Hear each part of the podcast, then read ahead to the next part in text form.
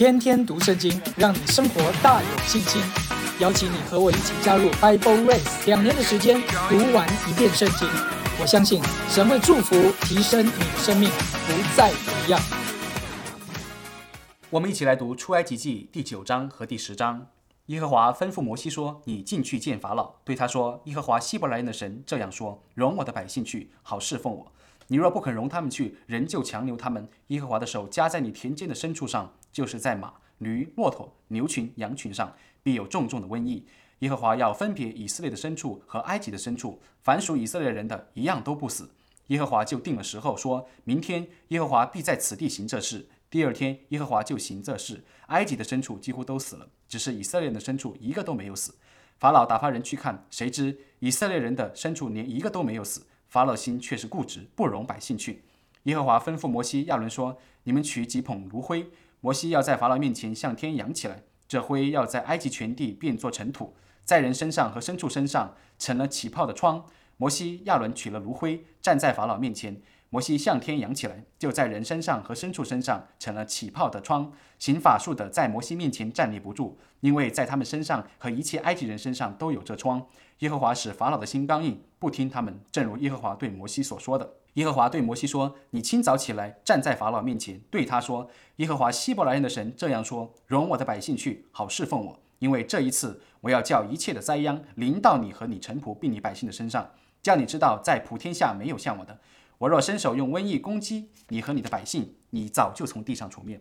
其实我叫你存立，是特要向你显我的大能，并要使我的名传遍天下。你还向我的百姓自高，不容他们去吗？到明天约在这时候，我必叫重大的冰雹降下。自从埃及开国以来，没有这样的冰雹。现在你要打发人，把你的牲畜和你田间一切所有的催进来。凡在田间不收回家的，无论是人是牲畜，冰雹必降在他们身上，他们就必死。法老的臣仆中惧怕耶和华这话的，便叫他的奴仆和牲畜跑进家来；但那不把耶和华这话放在心上的，就将他的奴仆和牲畜留在田间。耶和华对摩西说：“你向天伸杖，使埃及遍地的人身上和牲畜身上，并田间各样菜蔬上都有冰雹。”摩西向天伸杖，耶和华就打雷下雹，有火闪到地上。耶和华下雹在埃及地上，那时雹与火缠杂，甚是厉害。自从埃及成国以来，遍地没有这样的，在埃及遍地。雹击打了田间所有的人和牲畜，并一切的菜蔬，又打坏田间一切的树木，唯独以色列人所住的歌山地没有冰雹。法老打发人召摩西、亚伦来，对他们说：“这一次我犯了罪了。耶和华是公义的，我和我的百姓是邪恶的。这雷轰和冰雹已经够了，请你们求耶和华，我就容你们去，不再留住你们。”摩西对他说：“我一出城就要向耶和华举手祷告，雷必止住，也不再有冰雹，叫你知道全地都是属耶和华的。至于你和你的臣仆，”我知道你们还是不惧怕耶和华神。那时麻和大麦被雹击打，因为大麦已经吐穗，麻也开了花，只是小麦和粗麦没有被击打，因为还没有长成。摩西离了法老出城，向耶和华举手祷告，雷和雹就止住，雨也不再浇在地上。法老见雨和雹与雷止住，就越发犯罪。他和他的臣仆都硬着心，法老的心刚硬，不容以色列人去，正如耶和华借着摩西所说的。耶和华对摩西说：“你进去见法老，我使他和他臣仆的心刚硬。”我要在他们中间显我这些神迹，并要叫你将我向埃及人所做的事和在他们中间所行的神迹传于你儿子和你孙子的耳中，好叫你们知道我是耶和华。摩西、亚伦就进去见法老，对他说：“耶和华希伯来人的神这样说：你在我面前不肯自卑，要到几时呢？容我的百姓去，好侍奉我。你若不肯容我的百姓去，明天我要使蝗虫进入你的境内，遮满地面，甚至看不见地。”并且吃那冰雹所剩的和田间所长的一切树木，你的宫殿和你众臣仆的房屋，并一切埃及人的房屋，都要被蝗虫占满了。自从你祖宗和你祖宗的祖宗在世以来，直到今日，没有见过这样的灾。摩西就转身离开法老出去。法老的臣仆对法老说：“这人为我们的网罗要到几时呢？容这些人去侍奉耶和华他们的神吧。埃及已经败坏了，你还不知道吗？”于是摩西、亚伦被召回来见法老。法老对他们说：“你们去侍奉耶和华你们的神，但那要去的是谁呢？”摩西说：“我们要和我们老的少的儿子女儿同去，且把羊群牛群一同带去，因为我们务要向耶和华守节。”法老对他们说：“我容你们和你们妇人孩子去的时候，耶和华与你们同在吧。你们要谨慎，因为有祸在你们眼前，不可都去。你们这壮年人去侍奉耶和华吧，因为这是你们所求的。”于是把他们从法老面前撵出去。耶和华对摩西说：“你向埃及地伸杖，使蝗虫到埃及地上来吃地上一切的菜蔬，就是冰雹所剩的。”摩西就向埃及地伸杖，那一昼一夜，耶和华使东风刮在埃及地上。到了早晨，东风把蝗虫刮了来，蝗虫上来落在埃及的四境，甚是厉害。以前没有这样的，以后也必没有，因为这蝗虫遮满地面，甚至地都黑暗了，又吃地上一切的菜蔬和冰雹所剩树上的果子。埃及遍地，无论是树木，是田间的菜蔬，连一点青的也没有留下。于是法老急忙招了摩西、亚伦来说：“我得罪耶和华你们的神，又得罪了你们。现在求你只这一次饶恕我的罪，求耶和华你们的神使我脱离这一次的死亡。”摩西就离开法老去求耶和华。耶和华转了极大的西风，把蝗虫刮起，吹入红海，在埃及的四境连一个也没有留下。但耶和华使法老的心刚硬，不容以色列人去。耶和华对摩西说：“你向天伸杖，使埃及地黑暗。这黑暗似乎摸得着。”摩西向天伸杖，埃及遍地。就乌黑了三天，三天之久，人不能相见，谁也不敢起来离开本处，唯有以色列人家中都有亮光。法老就召摩西来说：“你们去侍奉耶和华，只是你们的羊群牛群要留下，你们的妇人孩子可以和你们同去。”摩西说：“你总要把祭物和燔祭牲交给我们，使我们可以祭祀耶和华我们的神。我们的牲畜也要带去，连一蹄也不留下，因为我们要从其中取出来侍奉耶和华我们的神。我们未到那里。”还不知道用什么侍奉耶和华，但耶和华使法老的心刚硬，不肯容他们去。法老对摩西说：“你离开我去吧，你要小心，不要再见我的面，因为你见我面的那日，你就必死。”摩西说：“你说得好，我必不再见你的面了。”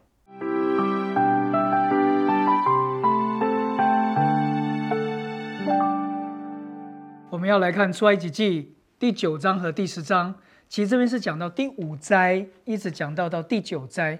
从每一个灾祸的过程当中，你会发现神的手越来越重，而且从第七灾开始，七八九三个灾开始，神所说的人的心刚硬，法老的心刚硬，法老的臣仆的心刚硬，已经变成用完成式。什么叫做用完成式呢？就是神已经不再给怜悯的机会，神让人的刚硬来决定了。自己要承受审判的灾难，从第一灾一直到第六灾，神一再给机会。正如我们今天在第九章，你会看到第五灾、第六灾，你会发觉神在灾难未到以前，还提醒他们明天会有灾难。对，神还是给法老有机会，神也是给人有机会。所以到了后面的七八九灾，开始有人有害怕了，所以他们开始向着神所启示、预告的灾难，他们开始要做一个抉择了，他们开始有警觉了。神就会去开始做分别的工作。亲爱的家人，今天整个第九章和第十章跟我们现在的生活息息相关。神一再提醒，神也给我们机会，但是恩典之门会有关的一天。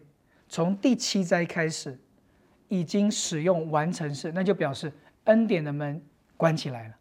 人要为自己的选择来承接审判的决定。而到了第十章，你会发觉撒旦恶者。所使用的方式跟今天法老所使用的方式一样，讨价还价、妥协式的信仰是今天基督徒最危险的试探。所以，我们一起来看第九章到第十章，来求神帮助我们，在这幕后的时代，我们怎样过一个讨神喜悦的生活，而且我们有力量，我们能够胜过试探，面对现在的天灾人祸，不管是战争，不管是饥荒。经济的危难、政治的混乱，甚至是教育的这种的混杂，基督徒有智慧，能够把握这个机会向人传讲福音。所以，我们一起来看第九章和第十章。第九章一开始，从第一节到第四节就告诉我们，第五灾要开始了。第五灾是一个瘟疫的灾，神开始把“分别”这两个字用出来。从第四灾开始，第四灾、第五灾和第六灾这三个灾难。都有分别，属神的儿女不受到这些灾难的影响，而不属神的儿女，灾难会临到他们的身上，一次比一次加重。第二个阶段的灾难，四五六个灾，就是让我们看见有分别，你要站在哪一个方向的当中。第五灾是瘟疫，而第四灾开始就是一个分别，所以第五第五节，你看耶和华就定了时候，说明天。耶和华必在此地行这事，这是神怜悯神的预个预告。今天我们常常会听到一些先知，或者是听到一些的使徒，发出一个灾难前的一个预告：哪个地方会有大灾难，哪个地方会有战争，哪个地方会有饥荒。我们不小看先知的讲论，但我们也凡事查验。我们听到这些消息，我们第一时间我们不是去判断啊，这是真先知，这是假先知。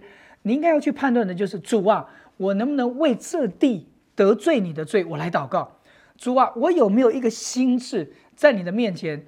主恳求你，真的像亚伯拉罕一样。主啊，我恳求你，若这地上仍然有一些敬虔爱慕你的百姓，公义的神，你行这事何以吗？我们可以在神面前摇动他的手。主啊，怜悯这地，借着灾难的频传，不是叫我们惧怕，而是神的儿女预备好，我能够在神的时间表当中摸到神的心意。看见神的怜悯，我能够在这个怜悯当中为这地来祷告。所以，不管你今天或这一阵子你看到了什么样的新闻，不管是灾难的新闻，或者是啊战争的新闻，或者是裁员的新闻，你起来祷告。你今天可以做的第一个祷告就是：主啊，谢谢你仍然怜悯我们，谢谢你仍然提醒我们。像这说，耶和华定了时候，说明天耶和华必在此地行这事。你你可不可以做一个预备？可以，你可以更多的祷告啊！果然，你到第六节、第七节真的发生了。你看第七节，法老打发人去看，谁知以色列人的牲畜连一个都没有死。法老的心却是固执，不容百姓去。人没有办法解释这种行为，怎么可能瘟疫一场来，这神的百姓的牲畜不会得瘟疫，埃及人的牲畜得到瘟疫？谁能解释？这不是防疫果效做得好？这是神在分别这些事情。第六灾，疮在我们身上开始有疮。神早就预言法老的心刚硬，但是从第五灾开始之后，神已经任凭法老的心刚硬，所以第六灾是神所施行的审判。从第七灾开始，神已经放手任凭法老自己做选择了。所以你看哦，第七灾、第八灾到第九灾，全部都是用完成式。任凭他的心刚硬，心刚硬其实就是让他的心变为沉重。今天你我都要祷告，主啊，我是一个心刚硬的百姓吗？主啊，面对整个时代的混乱，我的心预备好了吗？还是我们有一种感觉，不关我我的事，我还是照样过我的生活，我我的薪水够就好了。诶，我我的房子贷款没有问题啊，我的孩子有好学校啊，管他政治，管他教育。管他现在各个国家的征战，这与我无关。我只将来等着信耶稣上天堂。神对我们祭司的呼召不是这个，所以整个出埃及记全部都在讲神要救奴隶，成为祭司，可以与神合一同住，治理这地。所以你现在从一个未未来的眼光啊，我们去看待过去。你看十灾的时候，你不是像以色列人的一个心态，哇，灾难好多。哦。我们必须有一种祭司的心态来看十灾。怎么去看十灾呢？就是主啊，我能献上什么祷告？主啊，我能够带给人什么样的一个提醒？主啊，我可以引导人怎么在你的面前过一个敬虔、等候你再来的生活。审判不是目的，人的心是要使人归向他，使以色列人脱离奴仆，很重要的，也要使埃及人认识他是耶和华。所以你不要以为灾难下来只是为了要让以色列人得救，埃及人受苦，不是每一个灾难下来，以色列人是要踏上命定的，以色列人是被分别出来的，以色列人是德蒙保守的。当埃及人呢？神每次的提醒，虽然任凭法老跟这些臣仆心刚硬，但是还有许多的百姓啊，神要让这些百姓有机会听到声音，可以回转到神的面前。这就是我们今世要做的事情。灾难的频传不是让基督徒害怕，我们蒙保守，感谢主，太好了，我们基督徒不会有事，不是这种心态。我们是要起来祷告。有许多人还未认识福音，或许是你的父母，或许是你的儿女，或许是你的邻里，或者是你的亲戚，或者是你的好友，为他们的灵魂祷告，主啊，帮助他们的心不刚硬，帮助他们的心不沉重，帮助他们的心向你敞开。十三节，耶和华对摩西说：“清早起来，站在法老面前，对他说：‘耶和华希伯来人的神这样说：容我的百姓去，好侍奉我。’所以十四节、十五节，神再一次做一个预告：我要叫一切的灾殃临到你的臣仆、你百姓身上，叫你知道，在普天下没有像我这样的神。我若伸手用瘟疫攻击你和你的百姓，你早就从地上除灭了。你看到十六节。”其实我叫你存立，是特要向你显明我的大能，并要使我的名传遍天下。所以，神为什么要让埃及王被兴起？神为了为什么要让法老去经历到这些事情？神为什么这个实灾要降在埃及？神不是一个可怕的神，神也不是一个整天降灾难、看人受苦而为乐的神。神是要留存法老，是为了要怎样显出神的大能，使他的名传遍天下。这就是我们百姓，这就是祭司我们要做的事啊！神的名要被传遍。神的名要被高举，神的名要被传讲，这是我们应当有的反应。所以越到末世，基督徒不是跟人家一起害怕，基督徒也不是关起门来，至至少门前雪，莫管他人瓦上霜，我们得救就好。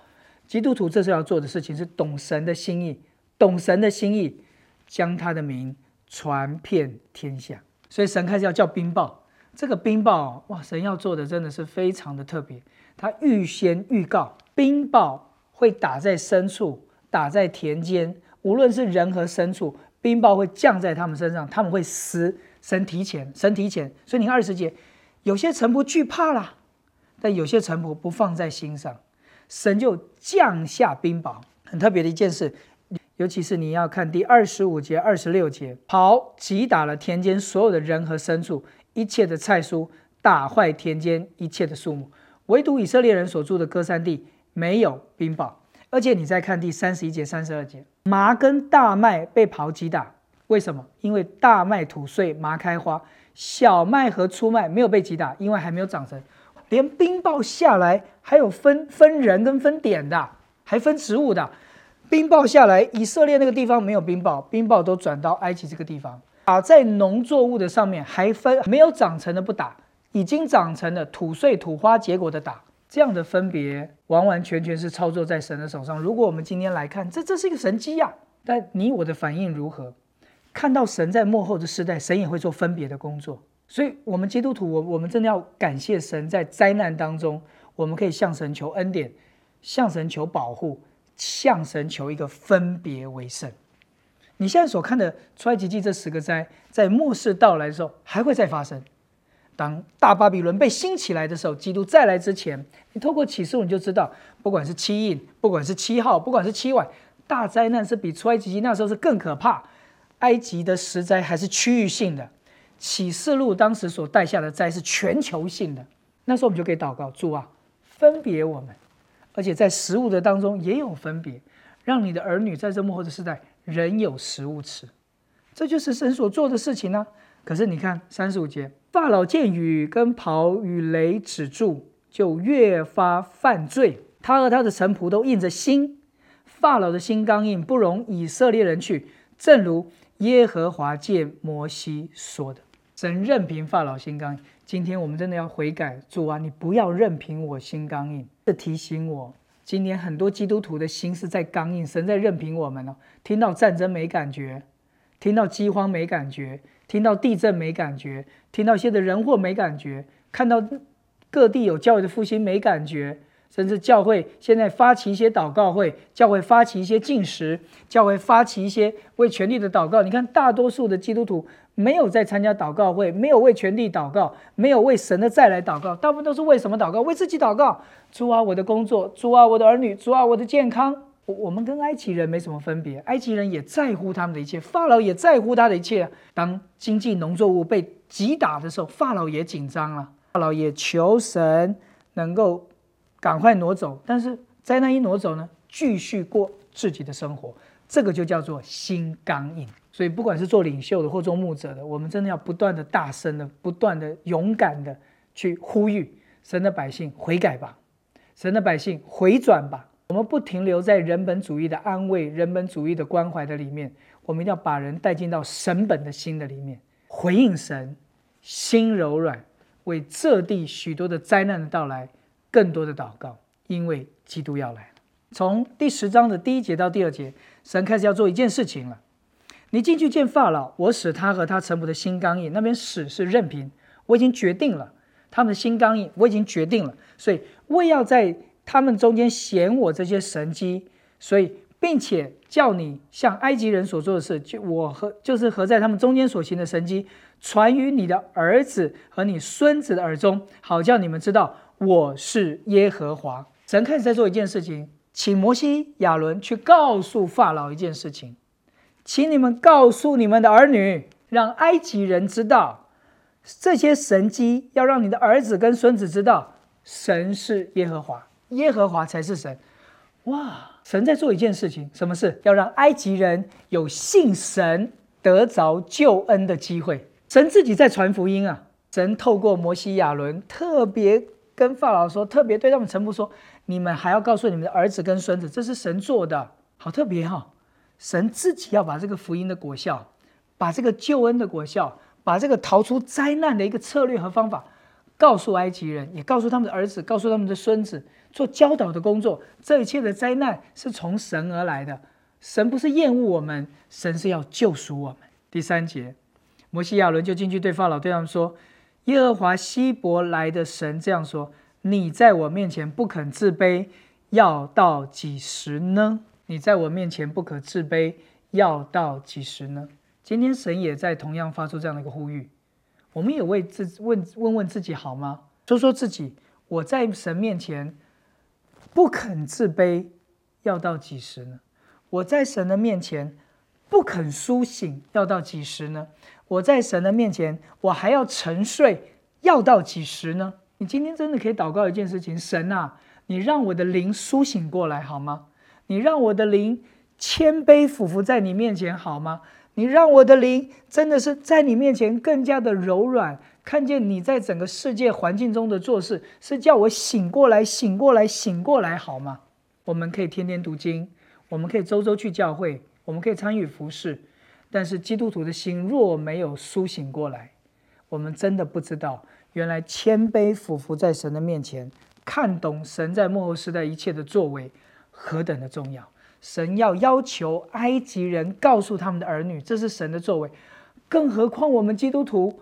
难道我们整天只叫我们孩子好好读书吗？好好工作吗？难道我们只告诉我们的孩子，你除了读书，什么事都不要管，你就好好找一份好工作，其他的事情不要管？我们还在讲讲这种话吗？我们不该告诉我们的儿女敬畏神吗？我们不该告诉我们的儿女寻求神吗？我们不该告诉我们的儿女以神为乐，竭力的进到他的国度吗？这岂不是我们做父母、做领袖该做的事呢？第八个灾。蝗灾要开始了。埃及是一个以农业为立国的国家，农作物的是他们最主要的经济收入。蝗虫一来，法老害怕了。所以你看哦，你看在第九节，所以你看第八节到第九节，法老第一次在灾难要发生之前，先跟摩西亚伦谈判，因为这个已经摸到了整个埃及的整个经济的核心。蝗虫一来，不单只是。牲畜死啊，人死，法老这不在意的，因为以色列这些奴隶更重要。奴隶有，我还怕牲畜死吗？这些奴隶可以代替我的牲畜。埃及人死不过少数，有奴隶留下来，国家不会倒。但是若是农作物完完全全被蝗虫给吃掉了，哇，那么国家会垮了。所以法老紧张了，第一次跟摩西亚伦去谈判，请问。你们去侍奉耶和华你们的神，要那要去的是谁呢？摩西就说话了，法老就说：“如果我容你们和你们妇人孩子去的时候，耶和华与你们同在吗？”这个是嘲讽的话。哼，这个神难道真的会与你们同在吗？你们要谨慎，因为有祸在你们眼前。我不单嘲讽你们，我还要恐吓你们。这就法老所做，不可去，壮年人去就好。这是你们所求的。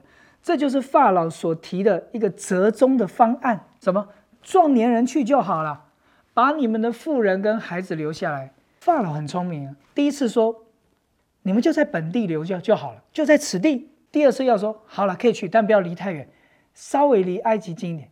第三次说妇人小孩留下来，壮年人去。撒旦二者很懂得谈判的，所以我说撒旦的方法是妥协，是谈判。摩西代表神的这个信仰是绝对不妥协，神可以连续，神可以怜悯，但神的旨意从来不妥协。你会接受这种利益而带来的交换而妥协吗？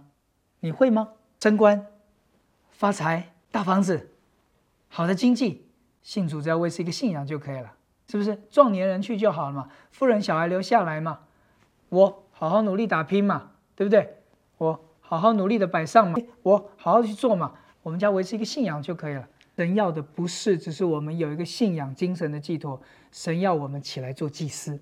你再继续看，摩西没有妥协，所以他仍然照着神的旨意去行。所以果然，蝗虫一来，法老害怕了。十六节，法老急忙招了摩西亚伦，说：“我得罪耶和华你们的神，又得罪了你们。现在求你只这一次饶恕我的罪，求耶和华你们的神使我脱离这一切的死亡。”法老是真的在认罪了，法老是真的在认罪了。因为他吓到了，摩西就离开法老去求耶和华，果然蝗虫就离开了。可是耶和华任由法老的心刚硬，不容以色列人去。我们不也是这样吗？啊，紧急迫切，主啊，救我，救我，改变我的经济，救我的婚姻，医治我的疾病。我现在癌症了，求你怜悯我。你医治我的话，我就会好好来服侍你。主啊，我现在婚姻快快破裂，救回我的太太，救回我的先生。主，我们一定全家爱慕你。主啊，我现在没有钱了，帮助我，我一定会好好奉献给你，好好在教会服侍神。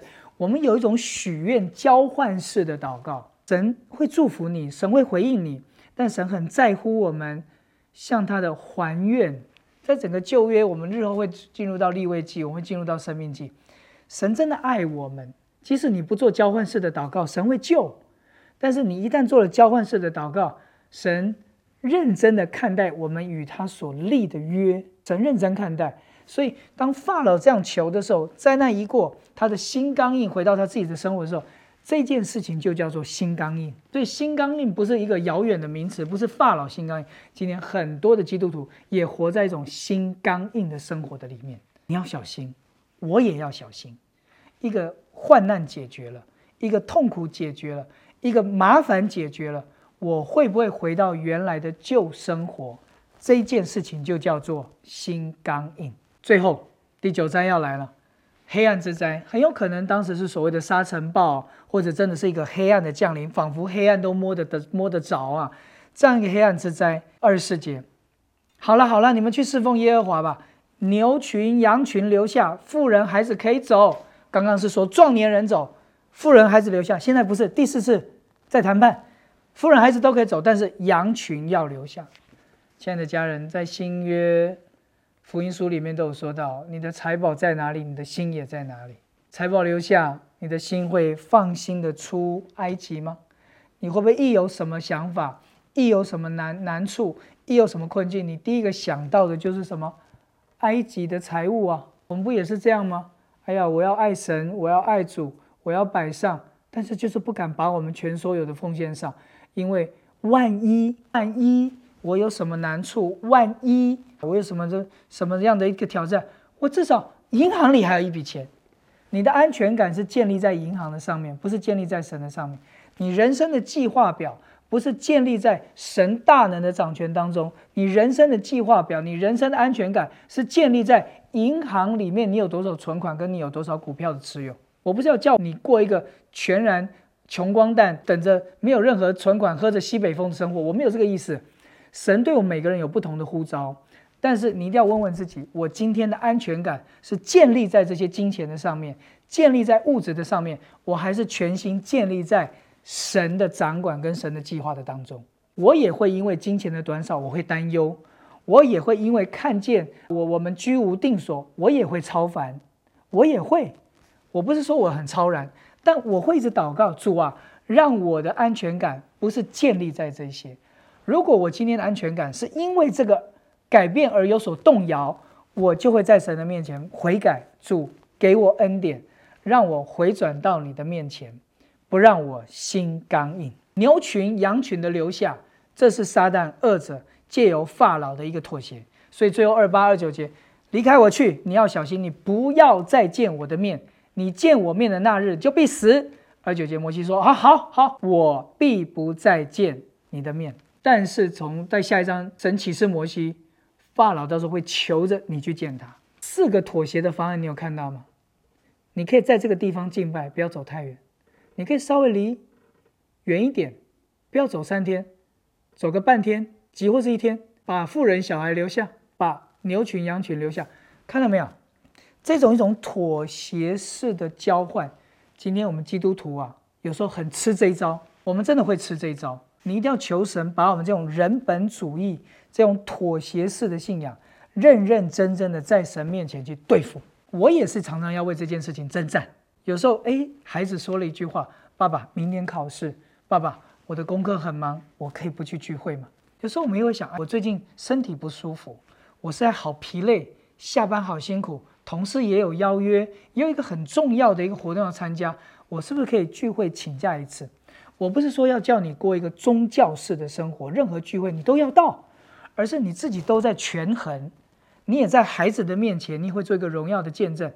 我今天做的每一个决定，都是为着我自己的需要做打算，还是我做的决定都是以神国、神的心为考量？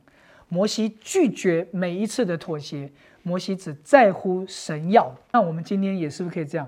神呢？当我做每一个抉择的时候，我可以让我的孩子、我的配偶也可以看见，神是我生命中的挚要。当我的家人与我有些妥协的交换、妥协的计划的时候，甚至会造成我们关系紧张，甚至可能还会冲突的时候，你要抓住的是神的心，还是你要去抓住人的心？我知道很难，你会讲说：“这是我的家人，这是我的婚姻，这是我的亲情，这是我的职场。”我知道这样的抉择很难。对于当时的以色列人也是，出去旷野吗？走三天去哪里呢？壮年出去，太太小孩留下，你可以接受吗？牛羊群留下，你们可以重新出去，不用再做工，也是一个释放啊。对以色列人也很困难啊。你今天有好多的抉择，真的好难。我们可不可以在神面前祷告，主引导我，帮助我做智慧正确的决定？所以，亲爱的家人，如果你现在正在两难的当中，你也生活当中很多信仰跟生活里面的抉择，甚至是在你的婚姻，甚至是你的家人，好像常常在信仰的生活上面跟你有冲突和摩擦，你真的要紧紧的抓住神，向神求一个信心在你的里面，一个不妥协的信仰，一个为神的名站立的信仰，让神来为你开路，让神来为你行做大事，灾难仿佛到来。冲突仿佛到来，攻击仿佛到来，误会、摩擦仿佛到来的时候，那不是时灾降在一起，可能我们生活当中正在面对这些灾难。那我们的抉择是什么？我们的抉择一定是紧紧的抓住神。